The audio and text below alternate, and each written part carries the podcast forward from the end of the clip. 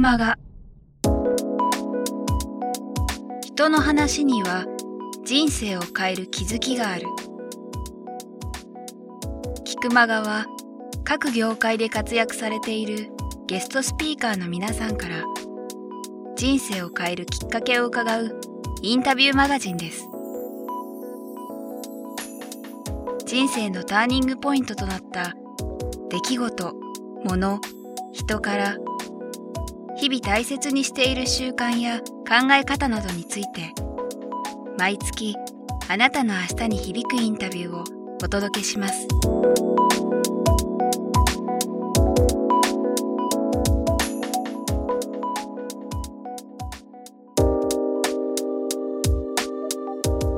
あの今当然国内で18巻で上映されてってところあったと思うんですけど、実際あのこの目の前にはチラシにも書いてあるんですけどこのロサンゼルスであったジャパンフィルムフェスティバル、はい、2013っていうのは招待作になったってことだったと思うんですけどその海外での、はい、まあ、特にこのロサンゼルスが中心かもしれないですけどその評価とか声とかってどういう感じだったんですか、えー、実はねその日本であの公開が決まる前に海外から上映依頼が先に来たんですよね。そこもまたねそういう意味がありそう、えー、で皆さんこうツイッターなんかで結局いつも日本は海外の後追いで、うん、自分たちでこう決めることができないみたいに、うん、まあ本当そういう部分あると思うんですけど、うん、一番最初にやるって言ってくれたのがロサンゼルスのジャパンフィルムフェスティバルですし、でその後も来年もうシンガポールの上映も実はもうかなり早く決まってました公開は来年なんですけれども、えー、であとアリゾナの大学からも来てますし、えー、ニューヨークそれから、うん、ロンドンからも依頼が来て上映順次やるんですけれども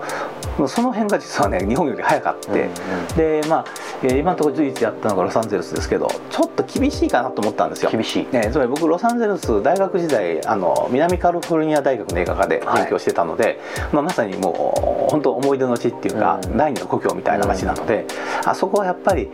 単純明快なヒーローものなんかが好きなんですよ、うん、もう「スター・ウォーズ」や「ロッキーや」みたいな「あの行くぜおお」みたいな、はい、だからこのこの映画って本当にもう最後絶望で終わる悲しい映画なので、最後拍手してよかったっていう映画じゃないじゃないですか、それアメリカ人が見て喜ばねえだろうなと思って。でもまあ、うん、ロスで上映してくれるの嬉しいし、まあ、逆にどんな反応かっていうのは知りたかったんで言ったんですよね。たらねまあ本当壁際でこう暗闇の中映画館の中で顧客の価格をずっと顔見ながらあの上映してたんですけどね、うん、もう後半戦アメリカ人かも黒人も白人も、えー、日系人も向こうに住んでるみんな泣いてるんですよ。うん、で本当にこうなんていうかなアメリカ人のこのでかいおじさんも、うん、あのブロンドのお姉ちゃんもみんなもうボロボロに泣いて。うんであやっぱり一緒なんだなと思いながらでもその後終わってクレジットが出た時に拍手が起きたんですよ。でも拍手できるような映画じゃないんですよ、で最後エンディングクレジット全部終わってからまた拍手が起きてで僕舞台挨拶するため舞台立った時に皆さんこう前バーってもう満員になった観客の顔見たものすごい温かい目をしてるんですよね、いろんな舞台挨拶散々やってきましたがこんな風な優しい目で、その目がもう語ってるんですよ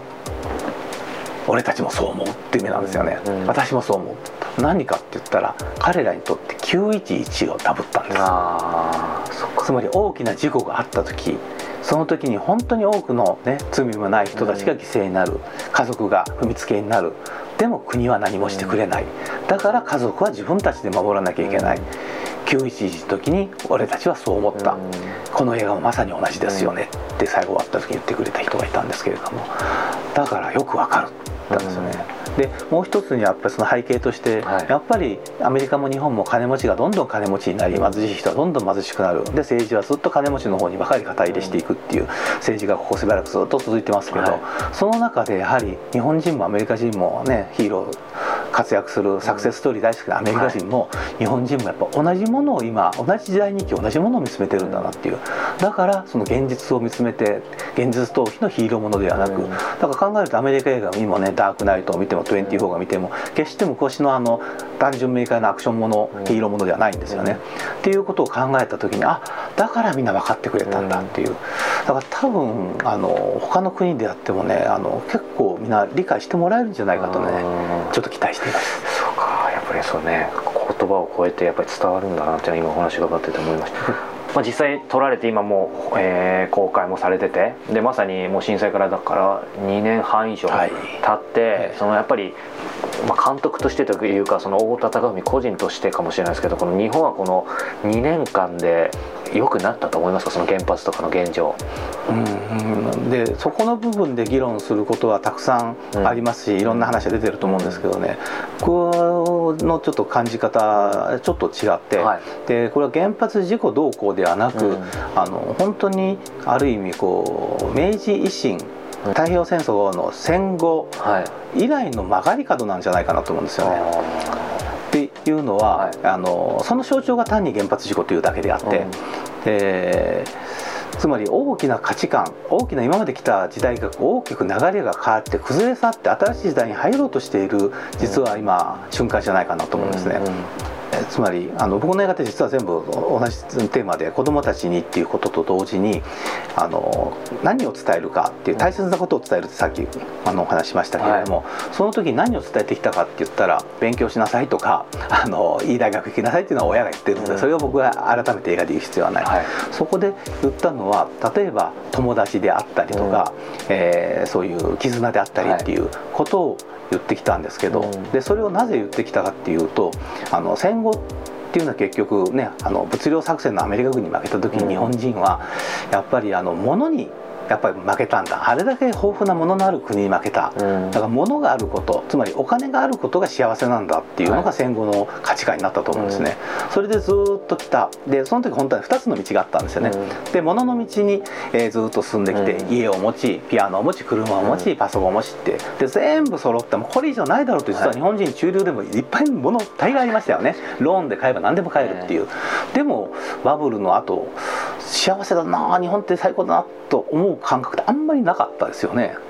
で何だろうと思った時に実は本当に大切なものを置いてきちゃったんで幸せなんですよね、うん、さっきの言った2つの道の1つの道もう1つ何かって言った。らそれが実はあの絆っていうものだったと思うんですよ。ものではなく絆、親子の絆友達の絆、でそれを失ってしまったからみんな実は幸せじゃなかった。もので幸せになれなかったんですよ、全部揃って初めて分かった、そこで子供たちはそれに気づか気づいていて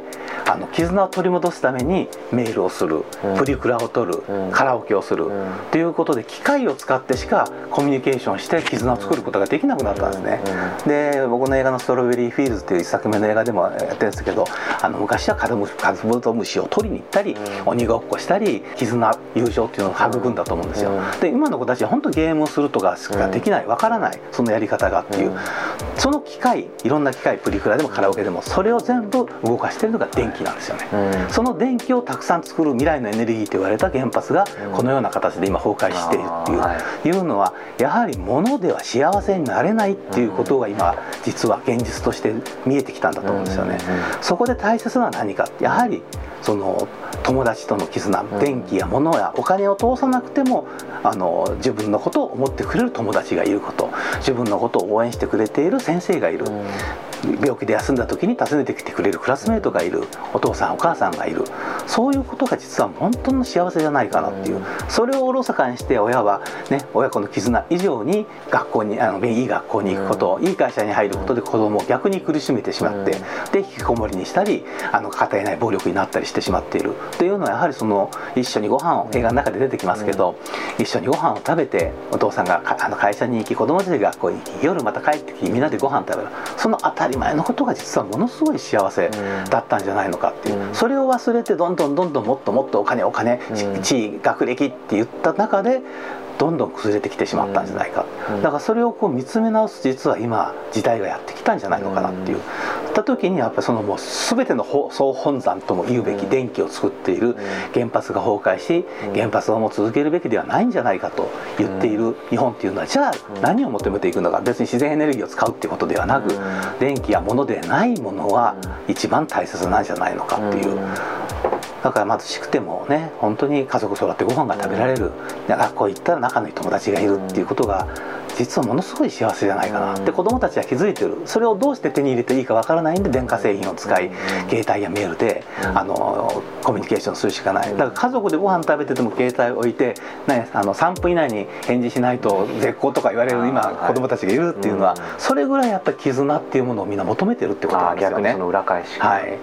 だそれを実は今見つめるチャンスでありそれをこうどうするか。でも一部の人たちは昔のように経済だお金だ物だって言って再稼働しようって言ってる人たちっていうのは。だから再稼働するか原発反対か賛成かじゃないんですよね。昔のような高度成長期のような物とお金に価値を求める大人たちの、えやり方と。そうじゃないもっと違ったもっと大切なものがあるだろうっていうことに気づこうとしている人たちの流れと。それの今どちらに行くべきかっていうそういう時代のような気がするんですね。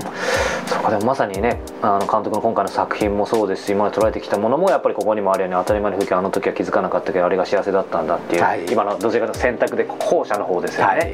ていうものをやっぱり監督が訴えていきたいのかなっていうのは。えーここまでこの映画について少し、えー、フィーチャーしたんですけどちょっとだけあの話を変えてですね監督先ほどもねアメリカの大学に行って、はい、映画館に行っておっしゃってましたけどそもそもその映画との出会いというか、まあ、はい、この道に進むことになったきっかけっていうのはどんなところだったんですか？やっぱりあれですねあの中学高校時代から映画が好きで、うん、えー、ずっともうテレビ洋画劇場を見てる映画館は行くみたいな、うん、で本当にさっきの話とも関わりますけれども、うん、やっぱり中学高校、まあ、そこそこの進学校だったりしたんで、えー、やっぱり1点2点にもクラスメートとしては一喜一憂して、うん、本当に5点上なだけで、えーまあ、関西の学校だったんで「お前アホやろ」とか、ね「お前とちゃうんじゃ」みたいなそんなことでこう差別し合ったりね、うん、プライド持ったりしてるくだらないなという、うん、なんでこんなことをして大学行きいい会社入りたいんだろうとかっていうこと当時から疑問に思ってたんですけど、うん、でもまあみんなに「お前勉強できないからそう言ってるだけじゃ」と言われて言い返せないんですけど、その中でまあ映画見に行った時に、はい、やっぱりいっぱい励まされたり、新しい価値観とか、あの映画という以上にこうアメリカ、まあ、アメリカ映画が大好きだったんですけど、はい、やっぱり頑張って努力して勝利するみたいな「ロッキー」とか、うん、えー、頑張れベアーズ」みたいな映画があって、はい、でやっぱそれにすごく励まされて、うん、であの特にアメリカ映画っていうのはあのダメなやつが頑張ってあの勝利を得るみたいな話が多かったりするっていうね。だからそういうのはねすごく励まされて、うん、で、ね、シルベスター・スタロンロッキーの彼でも本当に貧しい生活しながら売れない俳優やって、自分で脚本書いて売り込んで一躍大スターになるわけでしょ、うん、そういう本当にアメリカンサクセスストーリーっていうのがある国でありそれをやっぱり描いた映画がたくさんある、時に日本のねこういう進学校で、えー、勉強もできずにこうあのバカにされながら映画が好きなだけなあの少年でも、うん、なんかあの自分にもできることがあるんじゃないのかっていうことをやっぱり応援してくれたのがやっぱりハリウッド映画だったわけなんですね、だからいつしかね今度やっぱり自分もそういう映画を作りたいなと思い、えー、ですね。それで結局高校出てから、うん、あのまあ、映画の勉強に、うん、えー、実はここ今録音している横浜に出てきたわけなんですけど、はい、そうなんですか、はい、なぜ横浜に、えーまあ、やっぱり映画映画館自体が当時からやはり、うん、あの東京横浜にはたくさんありましたけど、うん、大阪は少なかったので、はい、大阪の学校だったのでうん、でやっぱりその環境と、はい、えー、やっぱり、うん、よりやっぱり映画に近いっていうね、うん、ところ。だからさらにもっと近くっていうことでロサンゼルスに留学してしまうわけなんですけれどもねじゃ監督の方はまあそういう意味ではシンプルな選択なんですね、はいえ。ー、外からね聞くとその横浜来てさらにカリフォルニアってあると思うんですけど、はい、そのカリフォルニアって今さっきの聞くとやっぱハリウッド映画だからそうですね。まあいろんな理由あったと思うんです、えー、だからアメリカって言っても、ね、西海岸と東海岸別ででイーストコーストはやっぱニューヨークユニバーシティの映画が一番有名ではい、でマーティン・スコセッシとか、ウッディ・アレンとか。でも社会派ですよね彼らは、でそれに対してウエストコーストは、えーまあ、USC、うん、南カリフォルニア大学は、えー、ルーカス、うん、それからジョン・カーペンターロン・ハワード、えー、ロバート・ゼメキスっていうね、うん、やっぱり娯楽映画ハリウッド映画の人たちっていう、で僕はやっぱりそっちだったので。でまあルーカスの大学に行って勉強すればきっと違うと思って、まあ行ったらまあえらい目にあったんですけれども、ね、えらい目って言われちゃったら何か気になります？けど、はい、映画は大学で勉強しても学べるものじゃないことを学んでしまったということなんですね。そうなんですか、はい。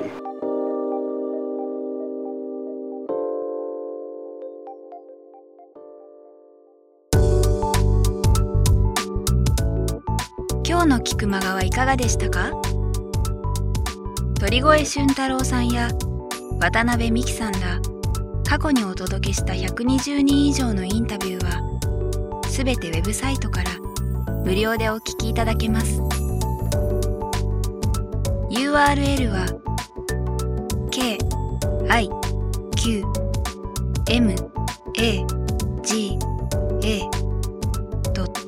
c o m キくまが .com です。それではまたお耳にかかりましょう。ごきげんよう。さようなら。